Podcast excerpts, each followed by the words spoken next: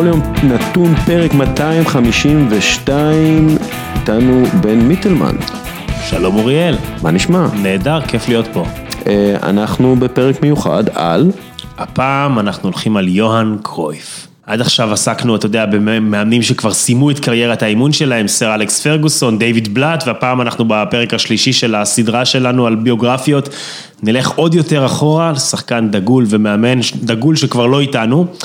אני חושב שמספיק להגיד את השם כדי ליצור, אתה יודע, איזושהי השעיה, כמו, כמו שעשיתי באמת, ובאז סביב אחד האנשים הכי משפיעים על הכדורגל העולמי אי פעם, ואני מדבר כמובן גם כשחקן, גם כמאמן, גם כפילוסוף של הכדורגל וכדמות וכפה גדול, שתמיד תמיד היה מעניין לשמוע מה יש לו לומר. אז קרויף כמובן נחשב בעיני רבים לגדול הכדורגלנים האירופאים לפחות בכל הזמנים, יש, אתה יודע, זו רשימה שאפשר עכשיו לפתוח אותה, של פושקש, די סטפנו, שאתה יודע, אפשר להחשיב אותו כאירופאי או כדרום אמריקאי, נולד כמובן כדרום אמריקאי, בטח קריסטיאנו רונלדו נכנס לרשימה, אין שאלה בכלל. קרויף שינה את הדרך שבה המשחק הזה משוחק, מעבר לתארים שהוא, שהוא זכה בהם. הוא ידע המון רגעים היסטוריים, כמו המונדיאל ב-74, שכמובן לא הסתיים בתואר, שלוש זכיות רצופות באליפות אירופה עם אייקס, שאותה הוא העלה לגדולה, אליפות אדירה עם ברצלונה, כולל ניצחון מיתולוגי על ריאל מדריד, השנואה בברנבאו, ועוד ועוד. הוא גם זכה שלוש פעמים בתוך ארבע שנים, בתחילת שנות ה-70, בתואר כדור הזהב. אנחנו ניגע בחלק גדול מהדברים האלה, אבל הנה נתתי כבר את הרשימה עכשיו, כדי שלא נהיה מוכרחים לעבור על זה. גם על הקריירה שלו כשחקן, גם על המאמן, גם על התפיסה שלו את הכדורגל, נדבר כמובן על טוטל פוטבול ומה זה לעזאזל, וכהרגלנו אנחנו נעיר כמה נקודות בדרך. אבל לפני הכל, פינת באמיתי בחסות קפה טורקי עילית. ברור. תקשיב, אה, אנחנו קשקשנו קצת בוואטסאפ על זה, mm-hmm. ואני מודה שהיה לי מאוד קשה למצוא משהו שאולי יפיל אותך. אוקיי, okay, יאללה. אבל... אה, I'm up to the challenge. כן. אז אנחנו, אה, לא, אה, למאזין, למאזין שמאזין, או למאזינה, אה, בן שולח לי פשוט את הביוגרפיה שהוא כותב על, על, על המאמן שהוא עובד איתו, העובד עליו, או המאמן, או הדמות, ואז אני קורא את זה כדי לזהות במה הוא לא עסק בשביל למצוא איזה משהו לפינת באמיתי. חורים בעלילה. כן, אוקיי, בכל מקרה. אז אה, בפינת באמיתי בחסות קפה טורקי עילית, הנתון הראשון, יוהאן קרויף היה הכדורגלן המקצוען הראשון בהולנד. הכדורגלן הראשון שקיבל כסף כדי לשחק כדורגל, זה הנתון הראשון. נתון שני, יוהאן קרויף אימץ את הספרה 14 ממש במקרה, פשוט הכניס את היד לשק החולצות והוציא את החולצה מספר 14. אז מה הנתון האמיתי? קרויף הוא הכדורגלן המקצוען הראשון בהולנד, או יוהאן קרויף אימץ את הספרה 14 אחרי שהוא פשוט הוציא אותה משק מלא בחולצות. אוקיי, אז קודם כל כרגיל אני לא סגור על אף אחת מהן בתור עובדה, אבל יש לי, יש לי איזה האנץ', אני חושב שה-14 זה לא נכון, אני יודע שהספרה 14 מאוד מאוד חשובה לו, והוא מדבר בלי סוף על כל מיני אה, קשקושי גימטריה של כמה זה 1 ועוד 4 ו-2 ו-8 ומלא מלא מלא מספרים וכפול ולחלק ו... אה, לגבי המקצוען, אני לא חתום על זה שהוא הראשון, אני יודע בוודאות שכשהוא עלה לבוגרים של אייקס, כל השחקנים היו חובבנים. והוא בעצם זה שקיבל משכורת ראשון באייקס, ולכן אני נוטה מזה לעשות טרנספורמציה ולקבל את הקביעה הראשונה, שבכלל הוא המקצוען הראשון בהולנד. אה, אז אה, אתה לא באמיתי. אה! קודם כל המקצוען הראשון באייאקס, או מישהו שהגדירו אותו, אמרו, אמרו עליו ככה, יוהאן קרויף הוא אולי השחקן הכי טוב בעולם, אבל פיט קייזר הוא השחקן הכי טוב באייאקס. כן, מדבר עליו הרבה. כן, קייזר היה חברו של קרויף לקבוצה, ו... היה, היה, הוא מת לאחרונה, האמת, היה שחקן סופה כן. בצד שמאל, והוא היה המקצוען הראשון, הראשון שחתם על חוזה מקצועי בהולנד. וקרויף אכן, אתה יודע, אולי הוא אחר כך הוסיף את כל כן, הקשקושים על הגימטריה, אבל מה שקרה זה שלפני המשחק של אייאקס נגד פ.ס.וו איינדהובן, אה, גרם יורן שהיה אה, חלוץ אה, אייאקס, או חלוץ, שחקן קדמי, אנחנו נדבר על, ה, כן. על התפקידים, אחר כך לא מצא את החולצה שלו, שהייתה מספר 7, אז קרויף אמר לו, טוב, קח את החולצה שלי, שזה היה מספר 9, ופעם היה אסור לשחק. כלומר לא היה אסור, הייתה הנחיה לא לשחק עם מספרים מחוץ ל-1 עד 11. Mm-hmm. אז קרויף אמר לו, קח את המספר 9, אני כבר אמצא משהו אחר, והוא פשוט הושיט את היד לסל מלא חולצות והוציא את ה-14, אייקס מנצחת את אה, ואז מאז אותו משחק, קרויף מתעקש שכולם ישמרו את אותם אה, מספרים מהמשחק נגד PSV איינדובן, אה, והוא כמובן נשאר עם 14. בגדול, קרויף היה מספר 14 ומספר 9, בברצלונה רוב הזמן הוא שיחק כ-9, וואלה. אבל הוא גם היה עם 14, ו... אז הספרה מאוד מזוהה איתו, 14. אני חושב אגב שזה גם איזה trademark שלו, קרויף בטח, 14, משהו בטח, כזה. 14. אמ, אה, אבל אה, הסיפור הוא אה, כזה. יפה. אוקיי, זאת זאת אה, הייתה, לפרוטוקול זו נפילה ראשונה שלי במשחק. אה, בהחלט. עכשיו היה לי רקורד של 100, זהו, בטח עוזי דן נשאר בודד ב... כן, עוזי דן הוא ה... אותו אי אפשר להפיל. כן, קשה מאוד להפיל אותו. אז זה היה פינת באמיתי בחסות קפה טורקי עילית, ויאללה, בוא נתחיל. כי, כי אני רק, אתה יודע, אתה אמרת את זה, כן? אה, אבל אני חושב שחשוב להדגיש את זה שוב. קרויף הוא באמת הרבה יותר משחקן דגול, אה, ואנחנו יכולים לס...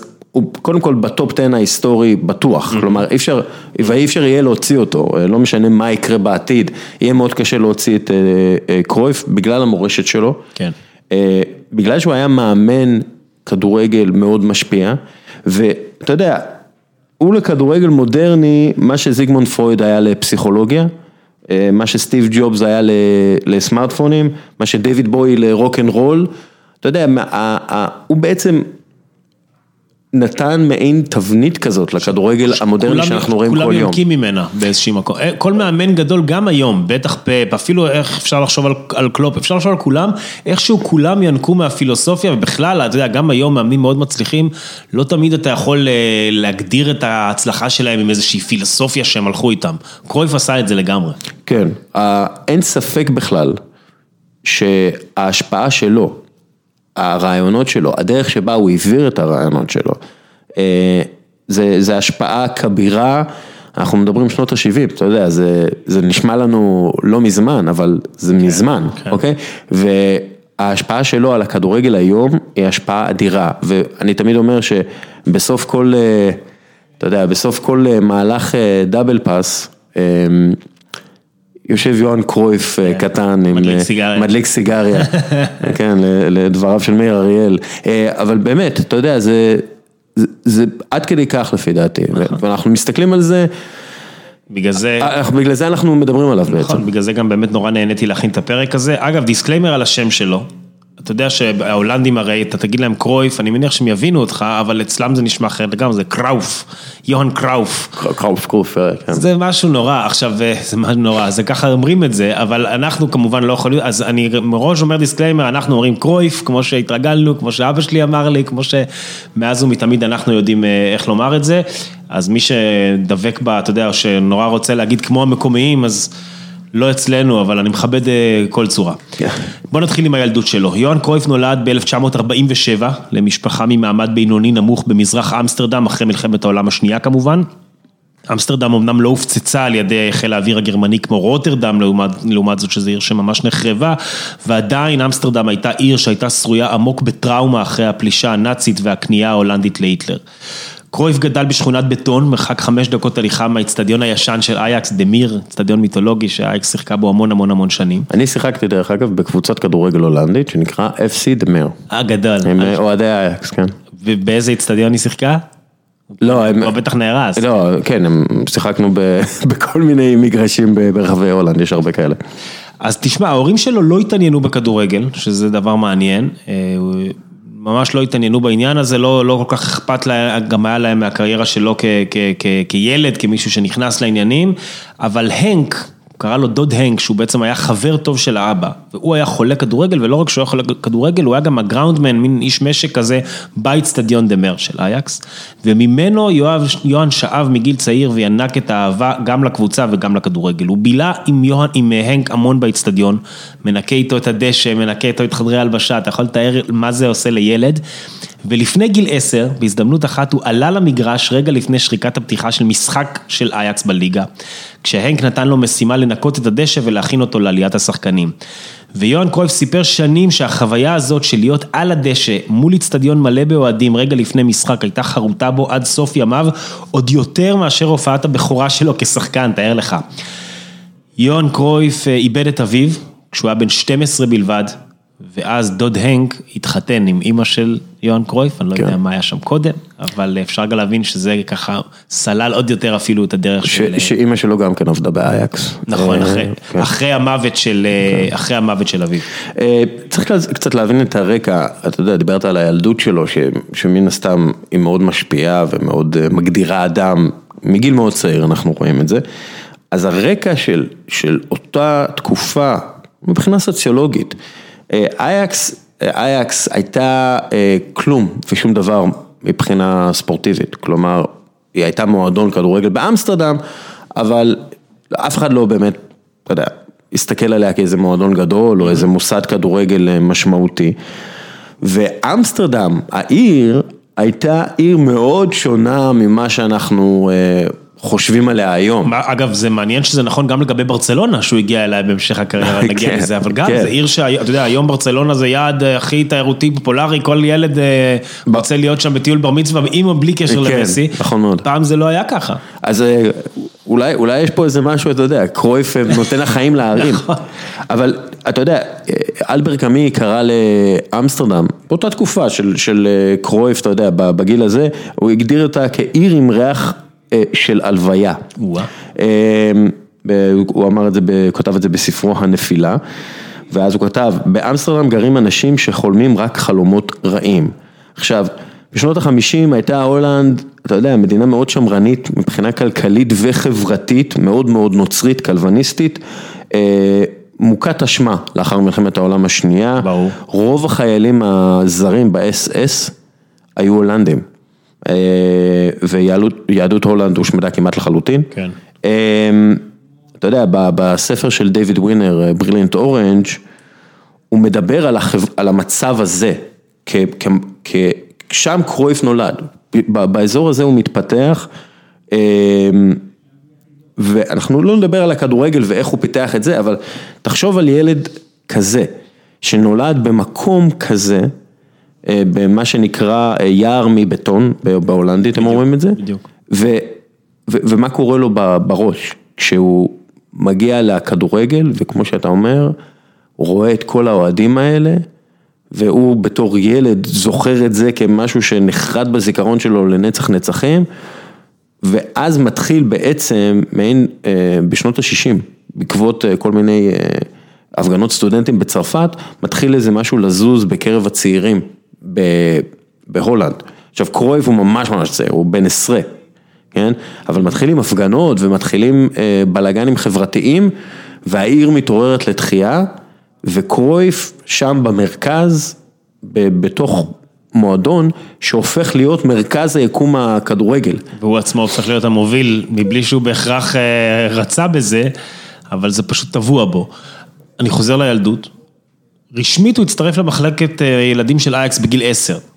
במקביל להתפתחות שלו במחלקת הנוער, הוא כל הזמן שיחק, כמו שאתה אומר, ברחוב, בשכונת הבטון הזאת שלו במזרח אמסטרדם. הוא לא אהב ללכת לבית ספר, לא תופתע לשמוע, גם לא היו לו ציונים טובים, אבל דווקא הוא העיד על כך שהוא אף פעם לא הבריז, תמיד הוא בא לכיתה. ובכל זמן שהוא לא היה בכיתה ולא באייקס, הוא שיחק ברחוב. אז התקופות היו כמובן אחרות, לא היו עשירית מהפיתויים שיש לילדים היום, וגם להורים של יוהאן לא היה הרבה מה להציע לו, אז הוא כל הזמן שיחק. עכשיו, הוא טען שבמהלך הקריירה שלו, אנשים תמיד הופתעו מהזוויות הקשות שמהן הוא ניסה לבעוט וגם כבש, גם הצליח. וההסבר שלו תמיד היה שהכל בזכות המשחקים הבלתי נגמרים האלה בשכונה, במגרשים הלא סימטריים בשכונת הבטון.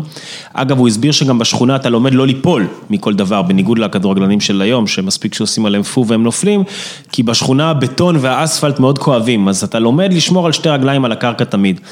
עכשיו, זה מוביל אותי לנקודה שאני אני יודע שאתה גם מאוד אוהב, קראתי הרבה דברים שאתה גם כתבת על זה בעבר. אייקס עד היום, הרבה שוב, בזכות הפילוסופיה הזאת של קרויף, היא ידועה בזה שהיא עדיין מעודדת את השחקנים הצעירים לשחק גם סוג של כדורגל שכונות.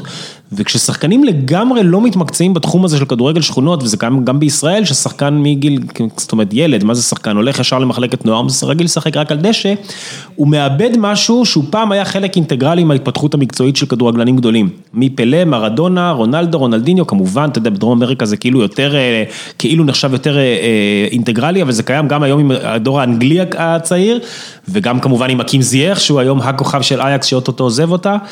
וזה נקודה שגם סוג של יוהאן קרויף עמד עליה כל, כל חייו.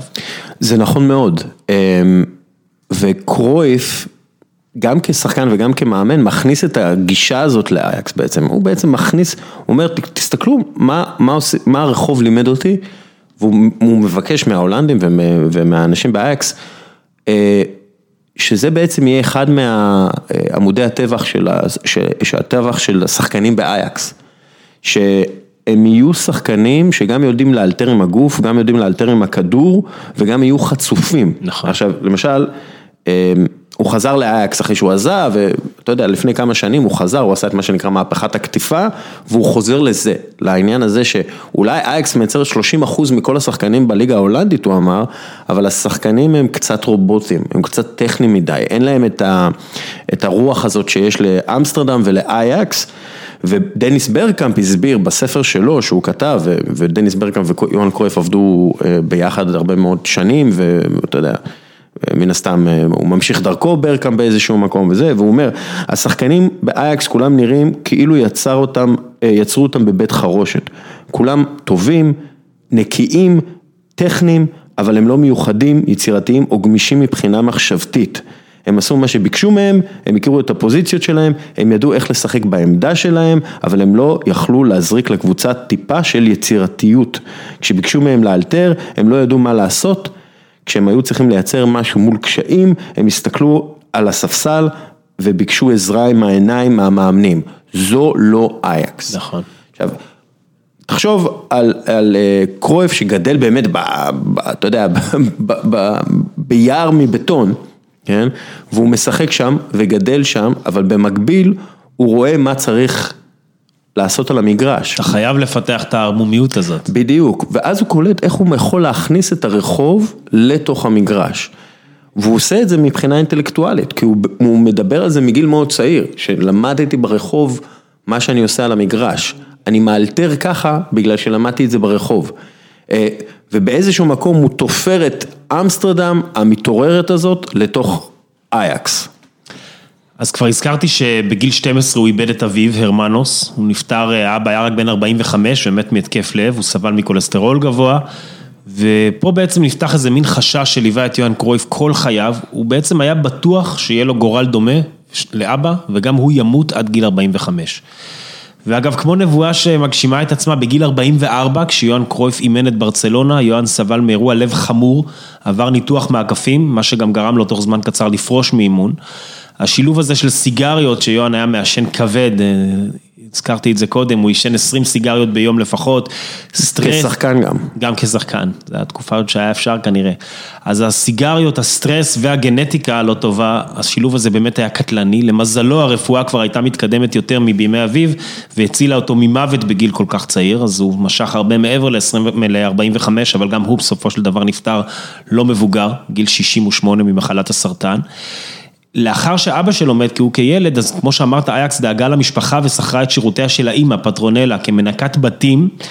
אה, בעיקר לחלק מהעובדים של המועדון, הצוות האנגלי שאימן, ויוהאן טען שבאמת הקשר שלו עם אייקס נהיה חזק יותר בזכות המוות של אביו. הוא אמר, אייקס לימדה אותי לא רק כדורגל, אלא לימדה אותי איך להתנהג, ובמידה רבה אייקס גידלה אותו וביגרה אותו והייתה לו משענת. עכשיו, משלב מאוד מוקדם בילדות, בטח כבר בשלב הזה כשאביו נפטר, היה ברור לכל הצוות באייקס שיוהאן קרויף הוא שחקן סופר כישרוני ויהיה לו עתיד גדול, אף אחד כמובן לא יכול היה לדעת כמה גדול יהיה וכמה מהר הוא יסחרר את המועדון הזה. אבל בגיל 17 הוא כבר עורך את הופעת הבכורה שלו בבוגרים של אייקס. הוא כבש שער בכורה באותו משחק שאייקס הפסידה. בגיל 19 הוא כבר כובש 25 שערים בעונה ומוביל את אייקס לאליפות הראשונה שלו. באותה שנה, גיל 19, הוא כבר עורך גם הופעת בכורה בבוגרים של נבחרת הולנד, וכובש בתיקו 2-2 נגד הונגריה, זה היה מוקדמות יורו 68, כאמור, גם בהולנד הופעת בכורה, שער בכורה. מה הדבר הראשון שאתה לומד באייקס, ממחלקת הנוער וגם כמובן כשאתה עולה לבוגרים? יוהאן קרויף אמר, לשחק בנגיעה. הדבר הקשה ביותר זה לשחק בנגיעה, זה נשמע אולי קצת יותר קל, אבל זה הרבה יותר קשה, כי לשם כך אתה צריך גם טכניקה גבוהה, וגם ובעיקר, ופה אנחנו כבר נכנסים לחוכמה של האיש, לחשוב ולצפות את האירועים מראש. כי כדי לגעת היטב במשחק בנגיעה אחת, אתה צריך לגעת בכדור מאות פעמים באימונים, ולהבין מה הולך לקרות. עכשיו, על זה עבדו באימונים באייקס תמיד. אגב, זה די נוגד את הגישה שהרבה דוגלים בה בכדורגל המודרני היום, שהכדור הוא לא הכל, אתה יודע, אנחנו יודעים שגם מאמנים אומרים שאפשר ללמוד המון דברים בכלל בלי הכדור, ואתה יכול לעשות אימונים ארוכים בלי כדור, ללמוד טקטיקה, ללמוד דברים אחרים. בימי אייקס של קרויף לא היה את החוכמות האלה. הבסיס שהוא למד באייקס תמיד היה, א', עצם הנגיעה הרכה בכדור, הטכניקה של הנגיעה, ב', בעיטה, ג', פס, ד', דריבל. תקן אותי אם אני טועה, רואל, בשביל כל הדברים האלה אתה צריך את הכדור אצלך ברגל. את הפיזיות, את הטקטיקה שנגזרת מזה, את כל זה, הוא אומר אפשר לשפר אחר כך, ואגב ריצה היא בכלל לדעתו, לדעתו לא העניין, לא צריך גם לרוץ יותר מדי, אתה צריך שהמוח ירוץ. מובן שאם תגיע מוקדם או מאוחר מדי, הרי לא עשית כלום ולכן כל הריצה הולכת לפח, מה שחשוב זה טכניקה טובה עם הכדור ולהפעיל את המוח. מה שהוא אמר, טכניקה זה לא היכולת להקפיץ את הכדור אלף פעמים, זה כל אחד יכול לעשות עם הרבה אימון וזה נחמד לקרקס.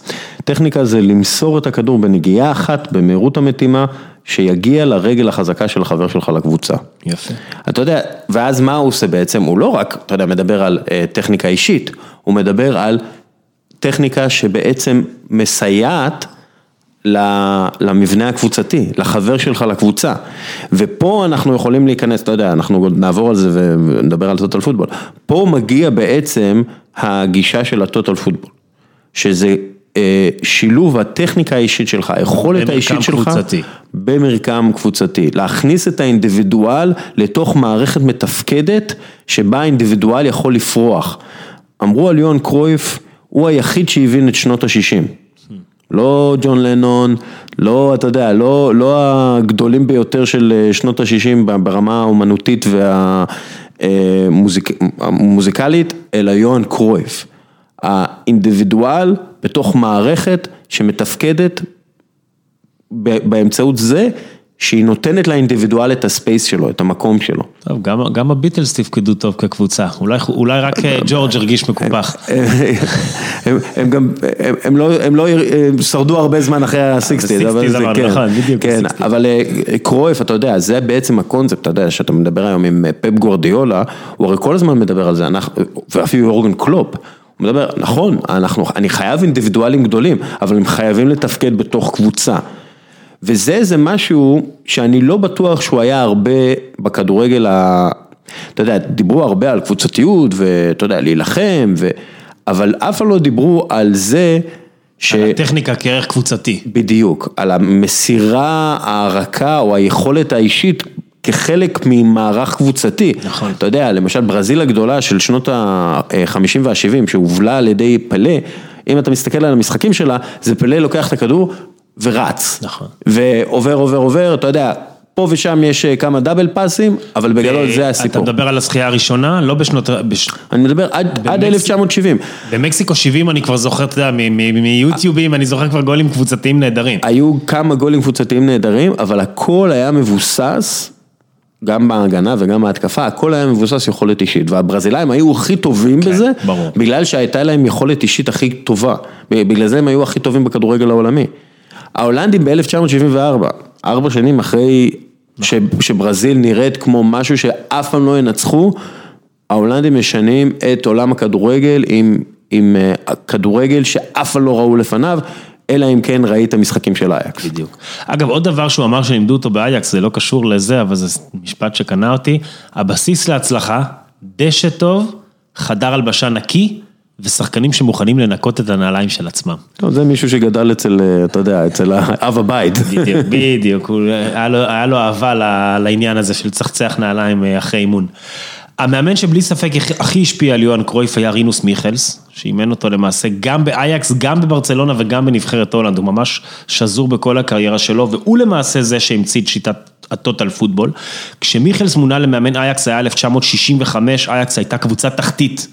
כבר אז הוא לקח את קרויף בין ה-18 ודיבר איתו על הטקטיקה של הקבוצה ויצר איתו חיבור מאוד מאוד חזק שבין מאמן לשחקן. וצריכים אגב גם, שוב, תמיד לזכור את זה מהצד של המאמנים, אני חושב שבאיזשהו מקום, הרבה מהשחקנים הגדולים צריכים לתת קרדיט למאמנים שזיהו אותם בדרך, ובעיקר, שזיהו את ה... לא רק לזהות כישרון זה לפעמים קל, אבל שנתנו להם את המפתחות והלכו איתם כבר מגיל צעיר, שזה לא דבר שתמיד קל לעשות. אני צריך גם לתת קרדיט לוויק בנקינגהם, האנגלי שהיה מאמן של אייקס, ובעצם הוא זה שהעלה את קרויף מהנוער. ובקינגהם לא, לא דגל בכדורגל אנגלי, בגלל זה הוא לא אימן באנגליה, כן. הוא דגל בכדורגל על, ה, על הקרקע, ואחד, אתה יודע, יש הרבה אבות לטוטל פוטבול, לפי ההיסטוריה. כן. רינוס מיכלס הוא בהחלט אחד מהמשפיעים, אם לא המשפיע ביותר על זה, אבל היו כל מיני אנשים שכן תרמו לתפיסה אגב, הזאת. אגב, בביוגרפיה שלו, באוטוביוגרפיה, קרויף מאוד לוקח לעצמו את הקרדיט על הטוטל פוטבול, גם כשחקן שהוציא את זה לפועל בנבחרת הולנד, גם אחר כך כמאמן בברצלונה. שוב, כמו שאתה אומר, להצלחה אבות רבים, ואני חושב, התחושה שלי, כשאני רואה מה קרויף כותב ואומר על מיכלס, זה שהוא לא נותן לו את כל הקרדיט, הוא מעדיף לקחת יותר קרדיט לעצמו. כן, אני חושב שאתה יודע, גדלו כמה שחקנים ביחד, שחקני נוער באייקס, אתה יודע, מתוך המערכת של אייקס, וקרויף היה מנהיג שלהם, דרך אגב, אתה יודע, תמיד דיברו על זה שמגיל 16 הוא הגיע, באימון הראשון שלו, הוא התחיל לצעוק על שחקנים, אתה יודע, שיעשו מה שהוא מבקש מהם, והוא מוביל באיזשהו מקום, אתה יודע, הכדורגל הזה, הטוטל פוטבול, התפתח בצורה אורגנית. השחקנים קלטו מה הם צריכים לעשות על המגרש. הייתה איזושהי הנחיה של מיכלס, אבל קרויף באמת מוביל את הקבוצה על המגרש, אתה יודע, בחזית מה שנקרא, ובגלל זה הוא לוקח המון קרדיט על זה. ועכשיו טוטל פוטבול זה לא רק המשחק מסירות והחילופי. אתה רוצה שנלך כבר לפרק טוטל פוטבול? כי אנחנו, בוא נ... אנחנו כל הזמן נוגעים בזה, כאילו אי אפשר שלא, אז בוא נרוץ על זה. אז אתה יודע, זה מתפתח, זה מתפתח די אורגני השחקנים, וטוטל פוטבול שוב, זה לא רק עניין של המסירות והשליטה בכדור וכולי, זה עניין של לחץ. זה עניין של לסגור את החלל ליריב ולפתוח את החלל של עצמך, אפשר לדבר ארוכות על האובססיה ההולנדית לחלל ואיך זה משפיע. בדיוק, בדיוק. אבל בואו, אתה יודע, מה... אז אוקיי, אז מה, אז מה שהכנו ככה, תראה, נבחרת הולנד, אני כבר, אנחנו כאילו קופצים לקרויף גם באייקס וגם הכי, בסוף הטוטל פוטבול הכי מזוהה עם נבחרת הולנד כמובן, ועם אותו טורניר ספציפי ב-74, אז הנבחרת המציאה שיטה חדשה שעד היום מזוהה, והיא הטוטל פוטבול, זו השיטה שגם קרויף כמאמן הנחיל לקבוצות שלו, בעיקר לברצלונה, שאיתה הוא זכה באליפות אירופה בשנת 91. הדבר הקלאסי שכל מי ששמע על טוטל פוטבול יודע, אני חושב, לדקלם, וזה גם קצת נשמע מה, מהשם של השיטה הזאת, זה המשמעות שכל השחקנים צריכים לדעת לעשות הכל. גם לתקוף וגם להגן, זה אומר שהשוער חייב לדעת לשחק עם הרגל ולהיות חלק מההתקפה. שחקני ההגנה חייבים מאוד להיות טכניים, לא כמו פעם שבלם היה רק, אתה יודע, התפקיד היחיד שלו היה להרחיק, להעיף את הכדור כמה שיותר רחוק. והטוטל פוטבול בקטע הזה אפילו הגדיל לעשות כשנתן לשחקני הגנה עוד יותר משקל במשחק ההתקפה, לפעמים אפילו יותר משחקני התקפה, ולמה? כי יש להם את ה-overview, יש להם נקודת מבט טובה למגרש כולו. הם רואים מקדימה, הם תמיד עם הפנים לכיוון ההתקפה, בניגוד הרבה פעמים לשחקן, לחלוצים ואפילו קישור שהם עם הגב, והם רואים את הכל. עכשיו באמת נצלול טיפה יותר לטקטיקה, אז מיכלס ולאחר מכן גם קרויף, כמו שאמרת, היו בעצם משוגעים על הקטע של מרחקים, של מטרים. קרויף מספר איך באימונים של ברצלונה, הוא כל הזמן ספר מטרים, זה כבר היה ממש בדיחה, כאילו עם השחקנים, השחקנים היו צוחקים שהם הולכים ברחוב או בסופר, הם מודדים את המרחק במטרים בינם לבין הבן אדם שעומד הכי קרוב אליהם. הרעיון הבסיסי של הספירת מטרים, היא שתמיד באיזשהו קטע של חלל, באגף מסוים בעיקר, ימין או שמאל, בטווח קצר של חמישה עד עשרה מטרים, זה תלוי איפה בדיוק, אתה צריך ליצור יתרון מספרי על פני היריבה. שלושה על שניים או שניים על אחד. עכשיו אתה צריך להבין את העניין הזה כל הזמן לעומק, כל הזמן לחשוב איפה הכדור נמצא ואיך אתה יוצר את היתרון הזה, ואז לנצל את השטח לטובתך. וזה אומר ששחקנים גם כל הזמן צריכים כמובן להסתכל לא רק איפה הם נמצאים ואיפה הכדור נמצא, אלא איפה החברים שלהם נמצאים, ובהתאם לזה לדעת לאן לזוז כל הזמן. וככל שעובדים על זה יותר באימון זה נהיה יותר אוטומטי, אבל השורה התחתונה היא שאין דבר כזה לעמוד, כי הרבה פעמים ההתקפה תיקבע, וזה אפרופו ממש מתחבר למה שדיברנו על הטכניקה הקבוצתית, לא על פי מי שמחזיק בכדור באותו רגע, אלא על ידי הריצה של החברים שלו ואיפה נמצאים החברים. הריצה שלהם, ההבנה שלהם תשפיע על המשך המהלך, ואם הם לא ינועו נכון, אז אין הרבה משמעות למה יעשה השחקן עם הרגל, יכולה להיות טכניקה מעולה, הוא יודע לטפל בכדור, הוא יכול לעשות דריבל, אבל בסוף הוא צריך להיות תלוי בתנועה של החברים שלו. וזה הטוטל פוטבול, ואגב, על אותו משקל, טוטל פוטבול מן הסתם מדבר יותר על התקפה, אבל בהגנה, הכל עניין של להשתמש באותו הדבר לטובתך, הכל עניין של לצמצם את הזמן ואת השטח שיש ליריב, להתקרב לכדור, ליצור את היתרון באזור של הכדור, ולא לאפשר ליריב להגיע לאותו יתרון. זה אגב משהו שגם אני חושב שפפ מאוד לקח, על הקטע שאם אתה מאבד את הכדור, אתה ישר צריך ליצור את היתרון המספרי מהר, תוך כמה שניות, סביב הקבוצה היריבה שחטפה את הכדור, כדי להשיג את הכדור בחזרה. זה אחד מה, אתה יודע, אם אתה מסתכל על וידאוים ישנים של נבחרת הולנד, 1974, אתה רואה משהו שאתה מזהה כהתחלה של בעצם תבנית הלחץ שהיום אנחנו מכירים בכדורגל. השחקנים כולם תוקפים, זה נראה ממש כמו כדורגל ילדים. כל השחקנים בכתום תוקפים את השחקנים עם הכדור, של, אתה יודע, נבחרת ארגנטינה או נבחרת ברזיל או מה שזה לא יהיה, וזה ממש נעשה, אתה יודע, כולם באותו כיוון, כולם יודעים מה הם עושים, זה בעצם ההתחלה של תבנית הכדורגל המודרנית שאנחנו מכירים אותה היום, אה, והלחץ הזה הוא משהו שמתקיים הרבה בזכות ההוראות של קרויף. שאומרים, יאללה, קדימה, תלכו, רוצו על זה. עכשיו, אתה יודע, מן הסתם יש עוד הרבה אנשים שמשפיעים על זה, אבל בגדול, התפיסה של טוטל פוטבול אה, היא מאוד מורכבת. היא בנויה מזה, אני סוגר את החלל ליריב, אני פותח את החלל לעצמי. נכון. אני מרווח את המגרש שאני עם הכדור, אני סוגר את המגרש שאני בלי הכדור. עכשיו זה הסגנון המשחק ההולנדי, כן, בגלל שהוא התפתח בהולנד ועל ידי הולנדים, ומתוך האובססיה הזאת של ההולנדים לחלל, שקשורה בהרבה מובנים ל... אתה יודע... שהם מדינה קטנה. מדינה קטנה שייבשה את האוקיינוס בעצם בשביל שיהיה להם מרחב מחיה, ואז הם תכננו את זה כדי לנצל את החלל בצורה הטובה ביותר.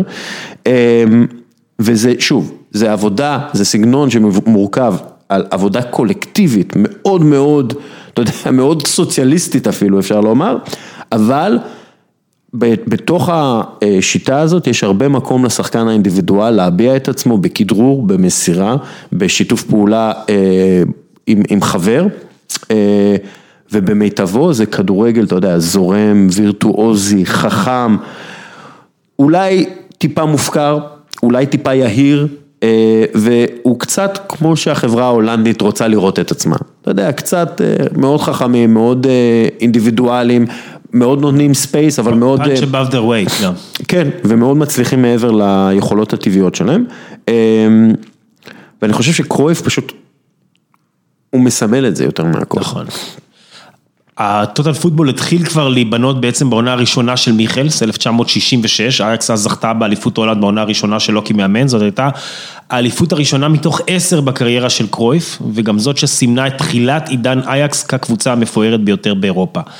ובתוך התקופה הזאת של אייקס, בקדנציה הראשונה והעיקרית, המפורסמת ביותר שלו, בתוך שש שנים, מקבוצה בינונית במושגים הולנדים, כמו שאמרנו, שרוב המכריע של השחקנים שם היו חובבנים ועובדים בעבודות אחרות, זה היה המצב שקרויף עלה לבוגרים ב-65, אייקס הופכת לאלופת אירופה לראשונה בשנת 71, וכאמור זוכה בתואר שלוש פעמים ברציפות.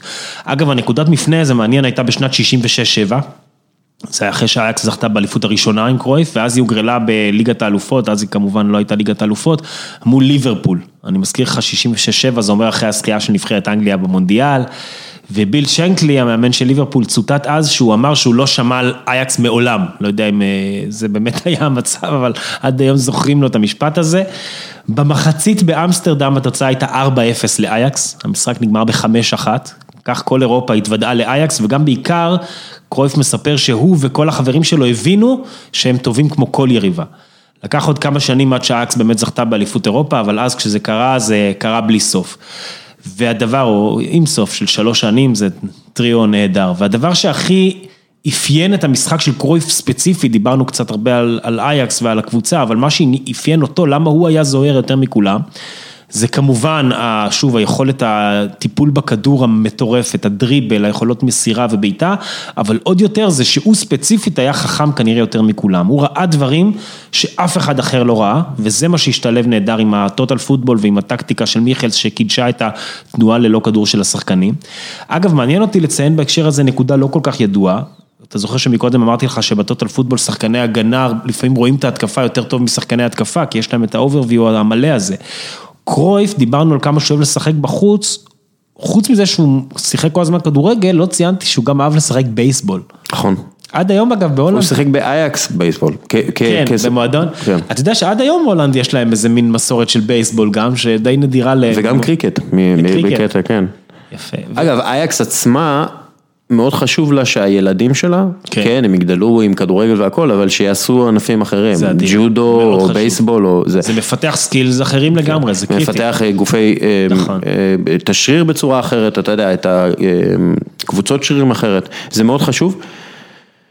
אגב, אני רוצה, אתה יודע, אמרת איזה משהו, ההולנדים הרבה פעמים נתפסים לנו קצת כבוקים, בגלל שאנחנו למשל מסתכלים על...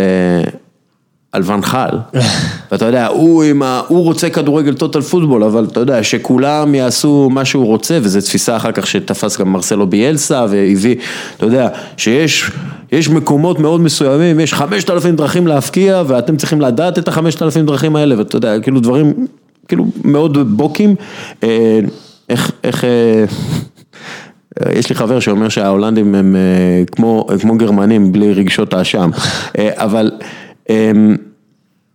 יש, יש איזה שהוא, אתה יודע, יש הבדל גדול בין ואן חאל לקרויף, ושניהם באסכולה של ה total football. וההבדל הכי גדול, קודם כל הם לא סובלים אחד את השני. כן, יש, יש, אפשר, אפשר, אפשר איבה לעשות, פוד- מטורפת. כן, אפשר לעשות פודקאסט שלם רק על, על מה קרה, נכון. כן, מה קרה בין קרויף לוואן חאל, שהם היו חברים טובים ואחר כך הם התפתחו, וואן חאל גדל באייקס, אבל אף פעם לא היה את הכישרון של, אה, של, אה, של קרויף, וברקאמפ אה, הגדיר את זה הכי טוב, הוא אמר, אה, ככה, הוא אמר את זה ככה, תארו לעצמכם שהייתה לכם קבוצה של ציירים בינוניים ואחד מהם היה רמברנט. האם הייתם אומרים לרמברנט מה לעשות, איך לצייר, או האם אתם הולכים אה, לגרום לו להרגיש מיוחד כדי שהוא יוכל לצ... לייצר עבודה מדהימה. ואז, למה הוא אמר את זה? הוא אמר כי ונחל לא רוצה רמברנטים, הוא רוצה רק את הציירים הבינוניים שיעשו בדיוק מה שהוא, שהוא אומר להם, וקרויף הוא הרמברנט. כן. וקרויף תמיד ידע איך להוציא מהשחקנים שלו, אתה יודע, לא רק עבודה קולקטיבית נהדרת, הוא גם ידע איך להוציא מהם את הכישרון שלהם. הבעיה היא שהרבה פעמים השחקן שהיה רמברנט, כשהוא מאמן, הוא מחפש את הרמברנט בקבוצה שלו ולא מוצא, ואז זה יוצר תסכול ו- ופער כן. ב- ב- ב- בנקודות, בהעברת המידע. אגב, בהקשר של הבייסבול, אני פשוט מת על בייסבול, אני יכול לדבר שעות, אבל אני יודע שזה משעמם את רוב האנשים, אבל אני רק אסביר שיוהאן קרויף כילד, התפקיד האהוב עליו היה קצ'ר. עכשיו, אתה יודע מה זה קצ'ר, הקצ'ר הוא זה שבעצם קובע מראש ומסמן לפיצ'ר לאן לזרוק כן. אליו, בין היתר כי הוא רואה את כל השדה מלפניו. ועוד לפ... מה שקורה זה שעוד לפני שהקצ'ר תופס את הכדור, הוא כבר צריך לאבד במוח את כל מה שקורה בשדה, ולדעת מה הוא יעשה בש... בשבריר שנייה הזה שהוא יקבל את הכדור לכפפה, וזה כל כך מזכיר את הכדורגל כמו שקרויף רואה אותו, שכשאתה מקבל את הכדור, אתה כבר צריך לדעת מה קורה.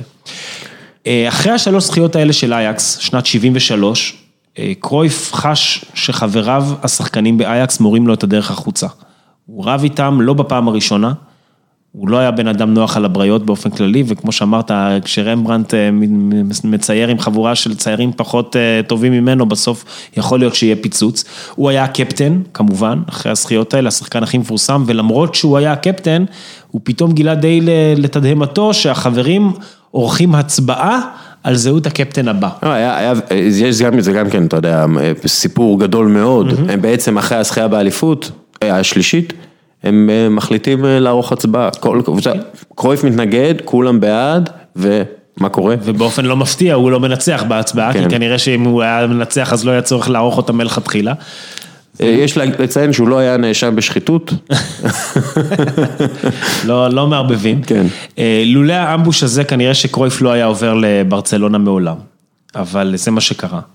הוא הרגיש לפי שהוא... האגדה, הוא ממש אחרי ההצבעה, הוא הולך לטלפון, נעלם, לשחקנים שלו ומתקשר לסוכן שלו. זה היה, הוא, הוא אומר את זה חד משמעית, הוא כתב את זה גם, באוטוביוגרפיה שלו, שהוא הבין שהשחקנים פשוט מראים לו את הדרך החוצה, הוא לא התכוון להישאר לא כקפטן, בגלל תחושת הבגידה.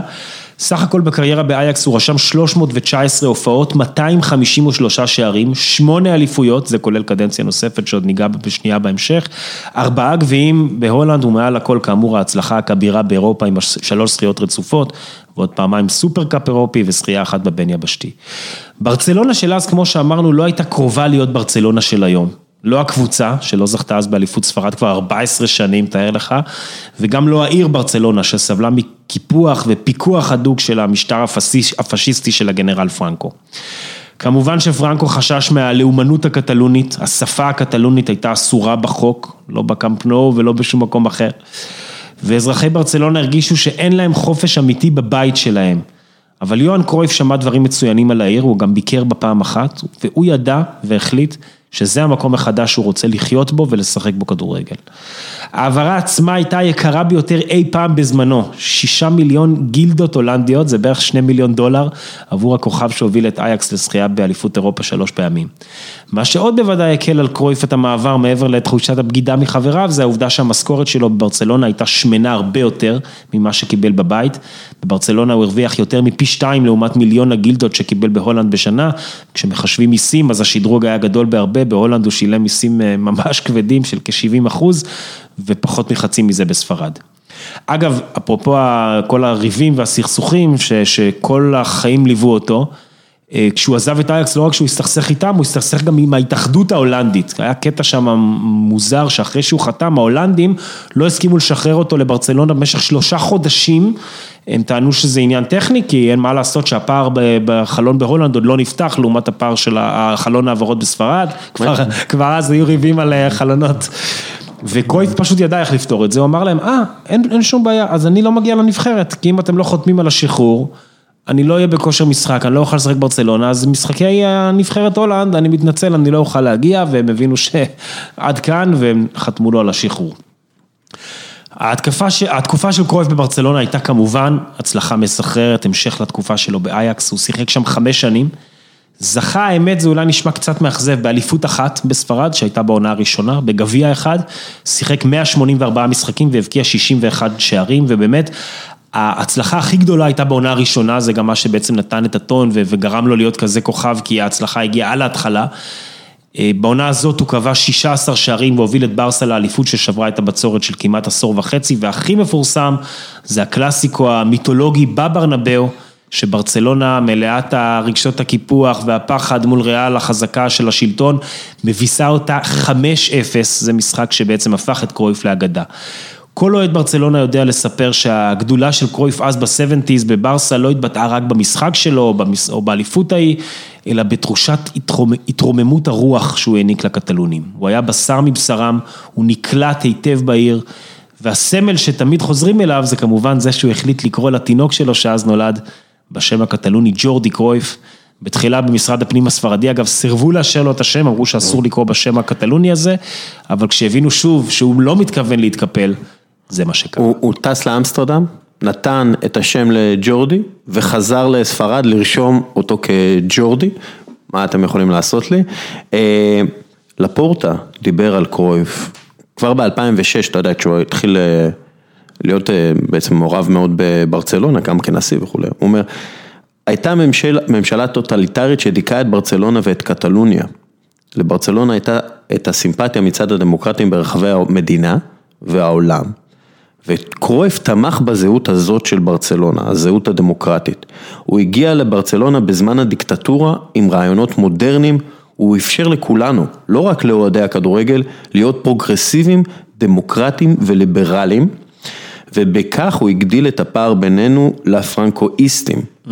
זה חיזק את התחושה שברצלונה לא שייכת לאף אחד מלבד לעם הקטלוני. ותחשוב מה זה עושה, שמגיע האיש הזה מאמסטרדם המתעוררת, החיה, אתה יודע, שכאילו פתאום יש, יש, אתה יודע, מדברים על אמסטרדם כמקור ה...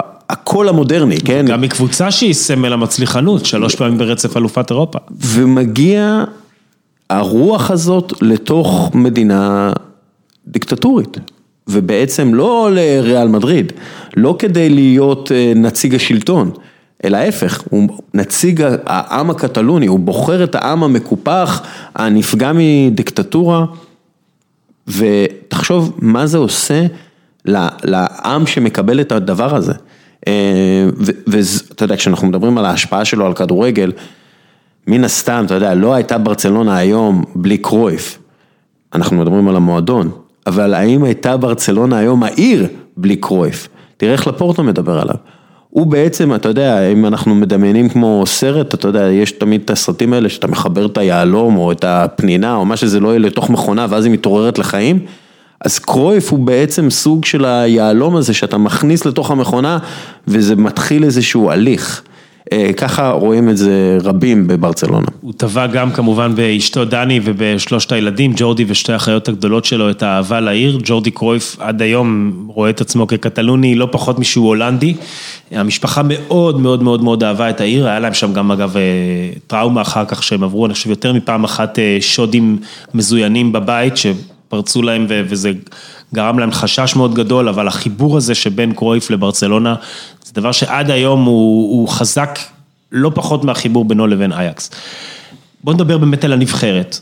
אתה יודע, הדבר המדהים הוא שבנבחרת הולנד קרויף רשם בסך הכל 48 הופעות, כן. ממש מעט, כבש 33 שערים. לא כולם זוכרים, אתה יודע, תמיד זוכרים שהולנד הפסידה שני גמרים של מונדיאל ברצף, 74-78, לפעמים אנשים שוכחים שב-78 הוא בכלל לא היה. כן, אומרת... שגם כן לא יודעים בדיוק למה, אם זה בגלל סכסוך עם הספונסר, נכון. או בגלל שהוא לא רצה לשחק בדיקטטורה אה, תחת בארגנטינה. נכון, ובסופו של דבר הוא שיחק רק במונדיאל אחד, ב-74, ועדיין הקיץ הזה... ייזכר תמיד כקצפת של הקריירה שלו, הוא זכה בכל כך הרבה תארים והישגים אישיים וקבוצתיים, אבל זה מצחיק שבסוף הדבר שהוא הכי זכור ואהוב, גם כאן בישראל, אבל נראה לי בכל פינה בעולם, זה בזכות אותו קיץ שבו הוא לא זכה, הוא זכה אמנם בתור השחקן המצטיין של המונדיאל, אה, for what it worth, but, אבל לא, לא זכה במונדיאל עצמו.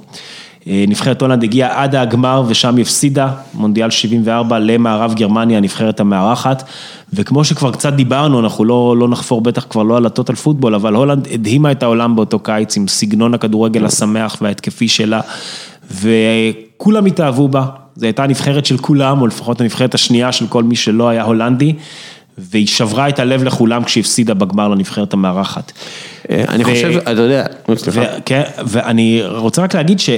מצד אחד, אתה יודע, זה נורא טרגי שהם הפסידו, עד היום אנשים מתבאסים מזה, ועד היום זה טרגי גם עבורו, שכולם מסכימים שהוא אחד הגדולים בכל הזמנים, אבל סיים בלי מונדיאל, ויחד עם זאת, תמיד יש את הדיון, האם בכלל ההפסד הזה בעצם פגע במיתולוגיה שלו, כי קרויף חזר שוב ושוב בחייו על כך שהצורה והדרך שבה אתה משחק יותר חשובה מהניצחון או מהתוצאה. הוא בכל מקום טען שתמיד מדברים איתו על הנבחרת ההיא שהפסידה, הרבה יותר מאשר שמדברים עם אנשים אחרים על נבחרות שזכו במונדיאל, והיום כבר לא מעניינות, כאילו זוכרים שהם זכו, יופי, אבל לא, לא מדברים איתם על זה, ולא, ואנשים לא הוקסמו. עכשיו, אתה יודע, חלק מהשאלה, אני בטוח שהוא בנה את ההגנה הזאת גם בעקבות ההפסד, כן. אז אתה יודע, אז הוא אומר, לא אכפת לי שהפסדנו, העיקר שהיינו מדהימים. אבל זה באמת תמיד דיון מעניין בספורט, מה יותר חשוב, הדרך וההנאה שאתה גורם בדרך, או התוצאה הסופית? התהילה או הניצחון. אמ, אתה יודע, קודם כל... יש סיפור מאוד מפורסם על אה, קרויף, שהוא יושב באיזה חדר מלא עיתונאים במונדיאל, אה, אתה יודע, לא, לא המונדיאל ש, שהוא היה בו, אלא מונדיאל אחר, בתקופה המודרנית יחסית. ואתה יודע, הוא יושב וכל העיתונאים סביבו ומדברים איתו, ואז אחד מהעיתונאים אומר, כן, אבל הפסדת ואף אחד לא זוכר את המפסידים. איזה שטות. ואז, ואז הוא מסתכל עליו ואומר, אתה יודע שיושב פה מישהו שזכה בגמר שאני שיחקתי בו, והוא שחקן נבחרת גרמניה, והוא יושב שם בצד ואין עיתונאי אחד שמדבר איתו. ואתה יודע. איזה שיימינג. אתה יודע, הוא מה שנקרא rest my case. כן. כן, אמ, כן, אתה יודע, קרויף בעצמו אמר שכדורגל יפה בלי ניצחון זה שום דבר. אבל צריך, חייבים לשחק את, ה, את, ה, את הכדורגל היפה, חייבים לשחק את הכדורגל שהוא הצהרתי, שאתה, שאתה הגיבור בו, שאתה זה שיוזם, ואתה יודע, אנחנו מדברים על אה, מונדיאלים אחרים שהולנד הצליחה בהם, למשל מונדיאל 2010. מה אתה זוכר מהולנד של 2010, שמגיעה לגמר מול ספרד, הקרויפיסטית באיזשהו מקום? נכון. אה, מה אתה זוכר משם? תראה, קודם כל הם גם הפסידו בסוף, אז זה לא שהם זכו, אבל נכון. הם באמת היו נבחרת מחרידה. אבל הם... הדבר הראשון שאני זוכר זה את הניסיון רצח של נייג'ל דה יונג בגמר. בדיוק, אתה יודע, וקרויף כותב אחרי זה, אחרי הגמר, אתה יודע, כולם מדברים, וואו, הגענו לגמר והפסדנו בהולנד, וקרויף, תחשוב איזה, איזה ויכוח אידיאולוגי זה בעצם.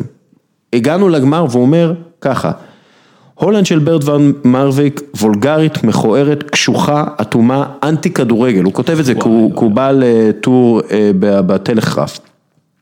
כן? והוא אומר את הדברים האלה, וזה מתחיל דיון. זה מתחיל דיון על, שנייה, למה אנחנו משחקים כדורגל בכלל? בהולנד. כן. למה אנחנו, אנחנו משחקים רק בשביל הניצחון? מה שווה לנו להגיע לגמר אם כל מה שזוכרים זה את מה שדיונג עשה לצ'אבי, כן? וממש מתחיל דיון שהיום כשאתה מסתכל על אייקס שמשחקת את הכדורגל הנפלא והולנד שמשחקת כדורגל הרבה יותר טוב, אתה יודע, הגיע לאיזשהו שפל. ואז הם אמרו, אוקיי, אנחנו באיזשהו שפל בגלל שכל הזמן ניסינו רק לנצח, ואנחנו מפורסמים עכשיו בגלל הבלמים שלנו ולא בזכות הקרויפים שלנו, כן? והם אומרים, קרויף צדק, אנחנו צריכים לשחק כדורגל הולנדי, אנחנו לא יכולים לשחק כדורגל אחר וליהנות ולחגוג את הניצחונות עם הכדורגל האחר האלה, אנחנו צריכים לשחק כמונו. זה באמת לא היה רק הוא, זאת אומרת, הוא העלה גל שבכל הולנד דיברו עליו, אני זוכר באותו מונדיאל בדרום אפריקה ב-2010, יום אחרי הגמר טסתי חזרה לארץ משם, בנמל התעופה ביוהנסבורג, ופגשתי בה, אני חושב שזה היה ממש בתור, או בדיוטי פרי, אני לא זוכר, איפשהו בנמל תעופה, עמד לפניי בתור פייר ון הוידונק, החלוץ מנוטינגרם פורסט, אני זכרתי אותו, והתחלתי לפטפט איתו כמובן, והוא ישר... הוא נורא גבוה, נכון? הוא איזה מטר, כן. כן, לכן אתה שם לב אליו ישר, הוא מטר תשעים ומשהו, וישר זיהיתי שזה הוא, ואמרתי לו בדיוק אותו דבר, התחלתי לדבר איתו על הולנד, הוא ישר אמר לי, crappy team. כאילו התעצבן והתחיל להגיד לי, זה לא כדורגל, וזה לא, ולא היה התקפה, ולא היה כלום, ומזל שלא זכינו. הוא אולי הרשה לעצמו לדבר יותר בפתיחות מאשר, ואני זוכר שדי נדהמתי, כי בסופו של דבר, אתה יודע, ההתייחסות להולנד הייתה כנבחרת שהגיעה לגמר, הצלחה מעל ומעבר, זה מונדיאל שחשבו שהם יכולים לעוף בבתים, אחרי כמה שנים לא היו במונדיאל אחד קודם. ואני זוכר שהוא ממש קטל את הנבחרת, נבחרת שהרגע הייתה סגנית אלופת העולם. ודייוויד ווינר כתב את זה ככה אחרי הגמר. כאמור, דייוויד ווינר הוא היסטוריון אנגלי של הכדורגל ההולנדי באיזשהו מקום, באמת, כתב, הוא כותב ספרים מדהימים, הוא יהודי דרך אגב. והוא המון מתייחס לכל הקטע של היהדות של אייקס, כאילו היהדות, דגלי ישראל. כן, הוא וסיימון קופר, הם חייבים לקרוא אותם, אבל בכל מקרה הוא כותב ככה, תנסו לדמיין את האיטלקים מאבדים עניין באוכל. את ערב הסעודית הופכת למפורסמת בזכות חופי הנודיסטים שלה, או את ליידי גגה הופכת לנזירה מוזיקלית ביישנית. אפילו אז לא תוכלו להבין עד כמה השינוי במונדיאל 2010 הרס את ההולנדים. וואו. כי... סליחה שהצלחנו, מה שנקרא. כן, אבל זה נכון, אתה יודע, איזה מחיר אתה משלם על הצלחה בשורה התחתונה. זה, זה בעצם השאלה שקרויף שואל, ומעורר דיון מאוד גדול בהולנד על זה. שתי נקודות אחרונות לגבי קרויף בנבחרת הולנד וספציפית במונדיאל הזה. קודם כל אי אפשר שלא להשת... לא להתייחס לפרשה המפורסמת והצהובה שלפני הגמר.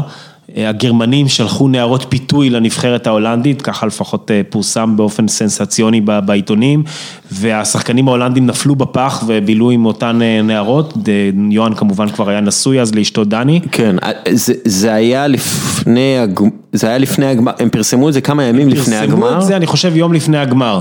אני חושב שהם... הפרסום היה יום לפני, אם אני זוכר נכון. אני חושב שזה היה יומיים לפני הגמר, ואז הסיפור הוא שדני... בדיוק. דיברה איתו בטלפון כל הלילה נכון, לפני הגמר. לכן אני חושב שזה היה יום לפני. כן. אה, כן, כן, יום לפני, כן, כן. זה פורסם יום לפני כדי לעייף אותו, ואז דני, זאת אומרת, יש שתי דרכים לעייף, או עם הנערות הפיתוי עצמן, או שעם האישה מדברת איתך בטלפון. מה אתה מעייף? אז אשתו של יוהאן, דני, לפי הסיפור, זעמה כמובן, כשהיא שמעה ודרשה הסברים, וכל הלילה הם דיברו בטלפון וכולי. עכשיו, אגב, באוטוביוגרפיה שלו מצחיק שיוהאן קרויף יוצא נגד הסיפור הצהוב, הוא לא מכחיש את קיום ה... יש תמונות.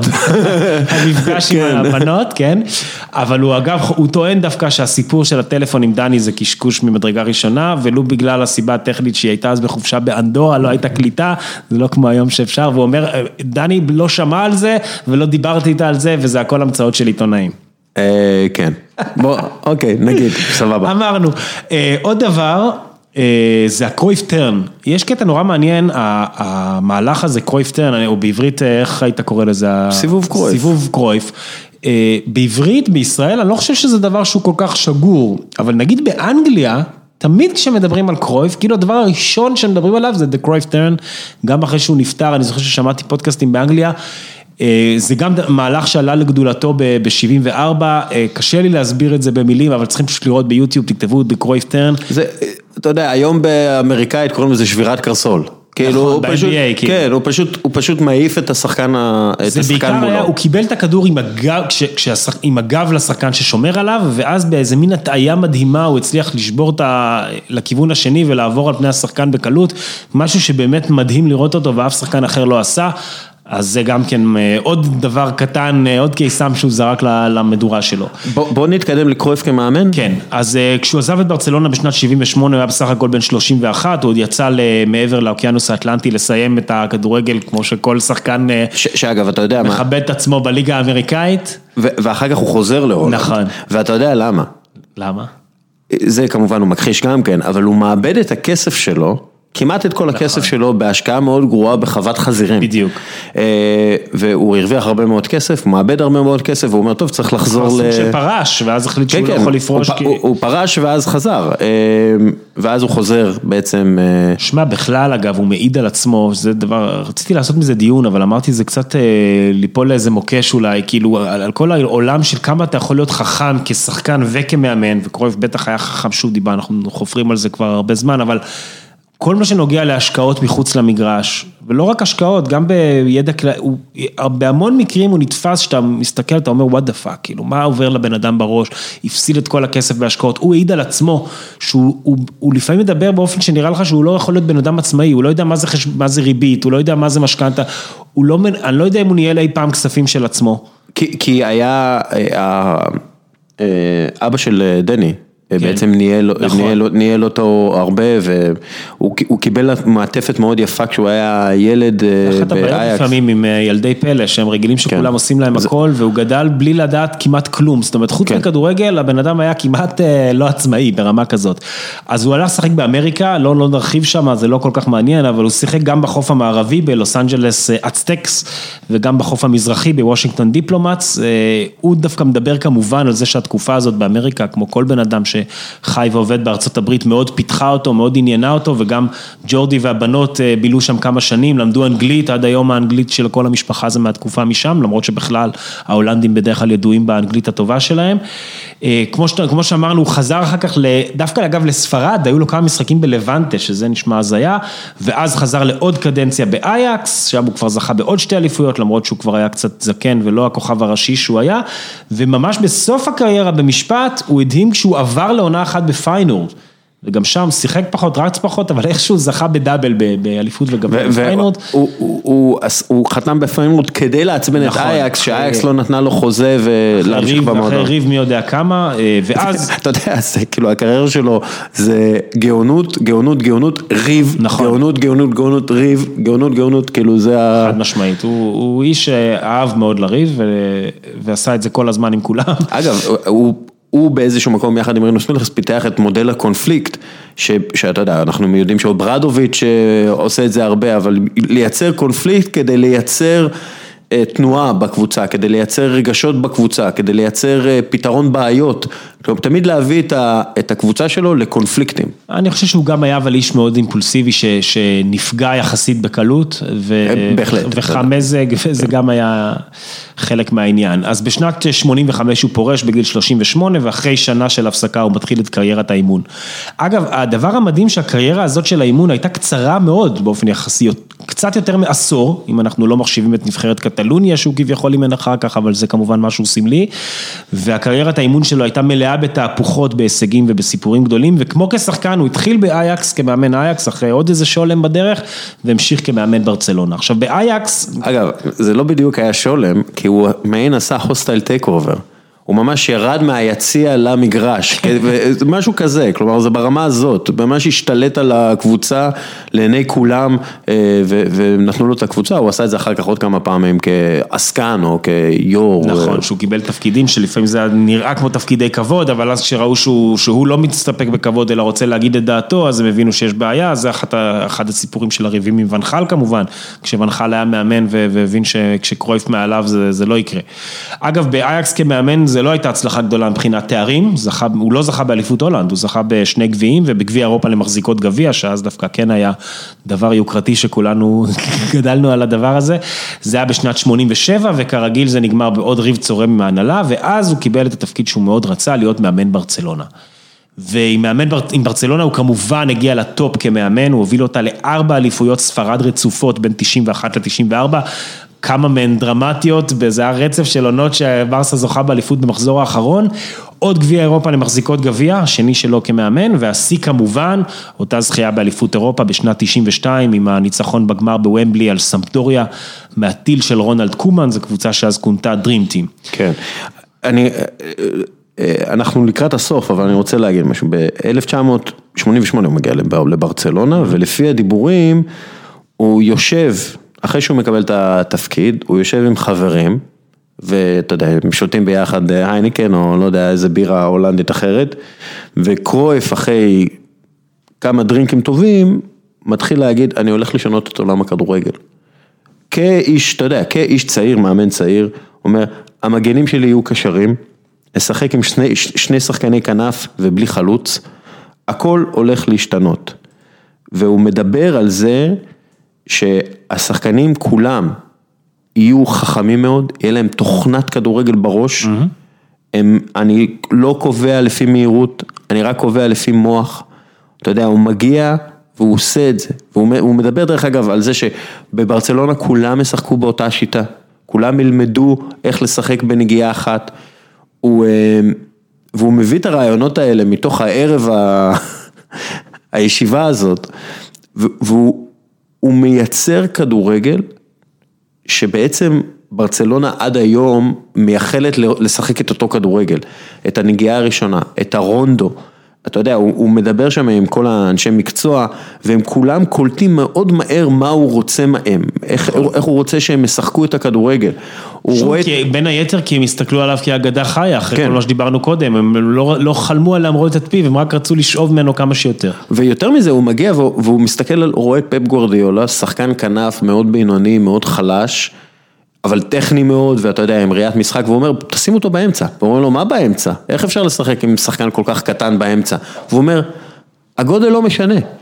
הגודל לא משנה, ו- ובעצם הוא מעביר את ברצלונה, ו- ואז גם את כל הכדורגל כולו, אנחנו רואים את זה, אתה יודע, עם אנדרס ניאסטה וצ'אבי וכולי, דמוקרטיזציה של הכדורגל, הוא עושה את ההליך הדמוקרטי שהוא העביר כשחקן, בהולנד אפשר להגיד, וגם בברצלונה, כשחקן, כמאמן, הוא בעצם הופך את כל המערכת למערכת שחושבת כדורגל, וחושבת את אותו כדורגל, ומאפשרת לשחקנים אינדיבידואלים גדולים מאוד, אבל לא חזקים. נכון. ולא, ולא...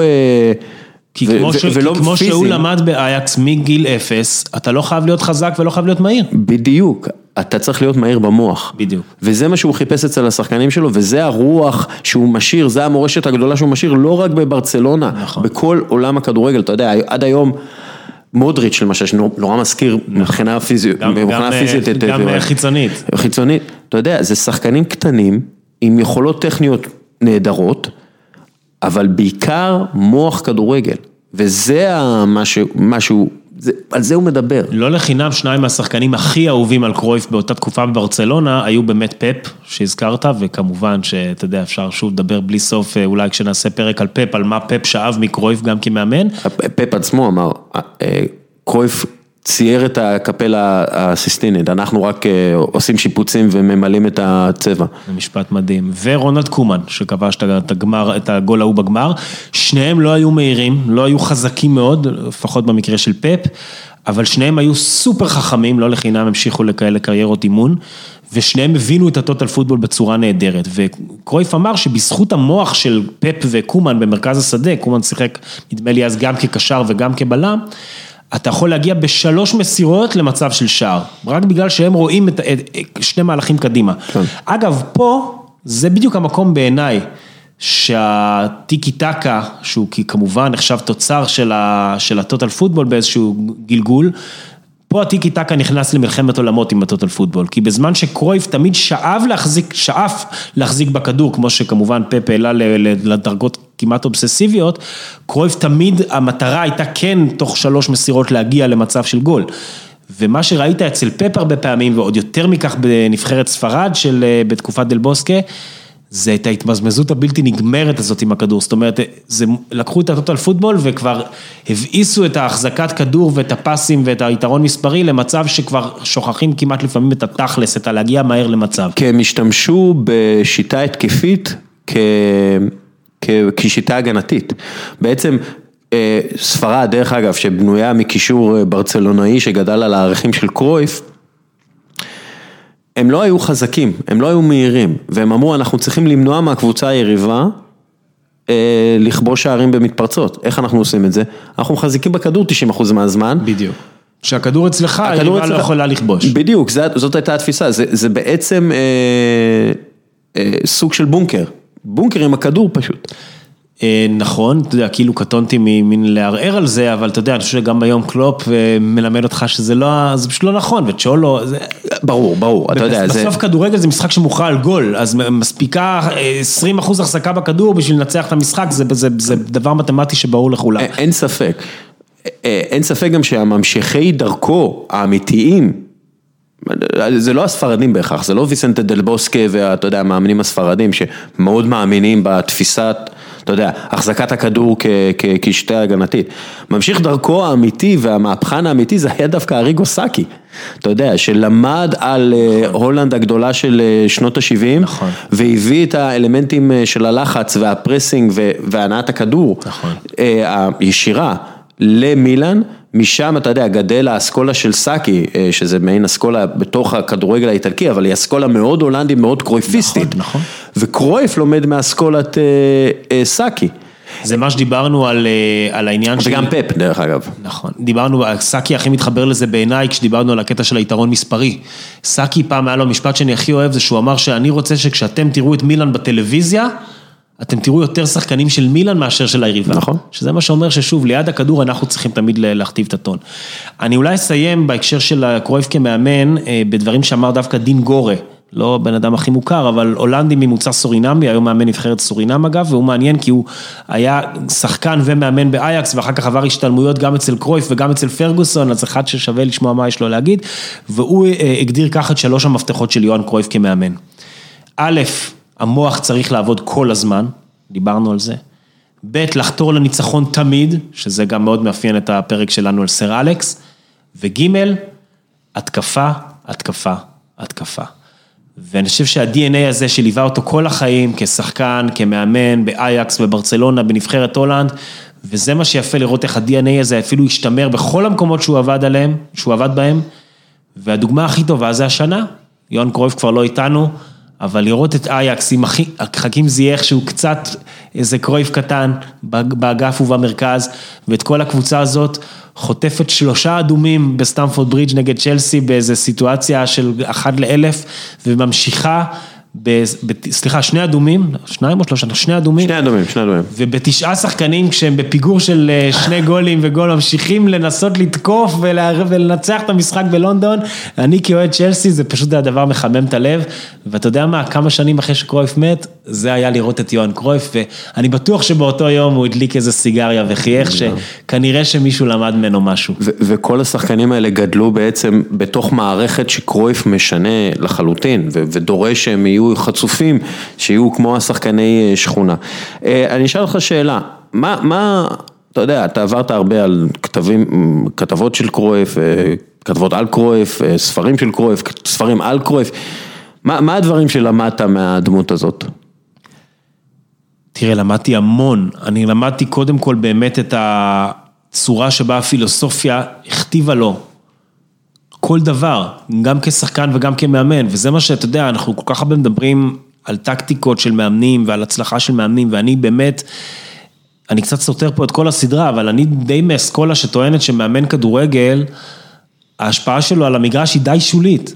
הדבר הכי חשוב בלהיות, אה, בלבנות קבוצה זה, זה בקיץ, לבחור את הסגל של השחקנים, שזה היום לצערנו המון פעמים, או לא לצערנו, תלוי, תלוי מאיזה כיוון, לא החלטה של המאמן. ובסופו של דבר הכלים של המאמן די מוגבלים. וגם המאמנים, גם המצליחים ביותר, מוריניו, אני לא מתבייש להגיד, זו דוגמה כזאת, שכאילו לפעמים נוטים לייחס להם פילוסופיות, הם יכולים לשנות את הפילוסופיה משבת לשבת בלי בעיה בכלל, אין משהו שמלווה אותם שנים. ומה שקסום ביוהאן קרויף, מעבר לזה שהפילוסופיה עצמה היא קסומה, ועם זה סיימנו, זה שהוא תמיד היה נאמן לדרך שלו. הוא תמיד היה נאמן ולא עניין אותו אם לא מסכימים איתו ולא עניין אותו אם זה אומר לריב עם האנשים שגידלו אותו ולחזור וללכת ולהתעצבן ולריב. הוא תמיד המשיך לדעת, לחשוב שהוא יודע הכי טוב מכולם, שלא לחינם הוא הפך להיות יוהאן קרויף, ועם הדרך שלו הוא ינצח. והמון פעמים הוא ניצח, וגם כשהוא לא ניצח, הוא יצא כמנצח הגדול היסטורית. שזה כמובן מונדיאל 74, הקיץ הכי קסום בחיים שלו. אה, בהחלט. אה, אוקיי, זה היה הפרק. אה, תודה רבה לבן מיטלמן. תודה רבה אוריאל. תודה רבה לקפה טורקי עילית, תודה רבה ללשכת המסחר הודו ישראל על החסות לפירוט הפרק, ואני רוצה לסכם עם משפט של קרויף שדי מסכם את הכל. בכדורגל, כמו בחיים, אתה צריך להתבונן סביבך, אתה צריך לחשוב, אתה צריך לנוע, אתה צריך למצוא מקום, אתה צריך לעזור לאחרים. זה מאוד פשוט בסופו של דבר. יאללה, ביי.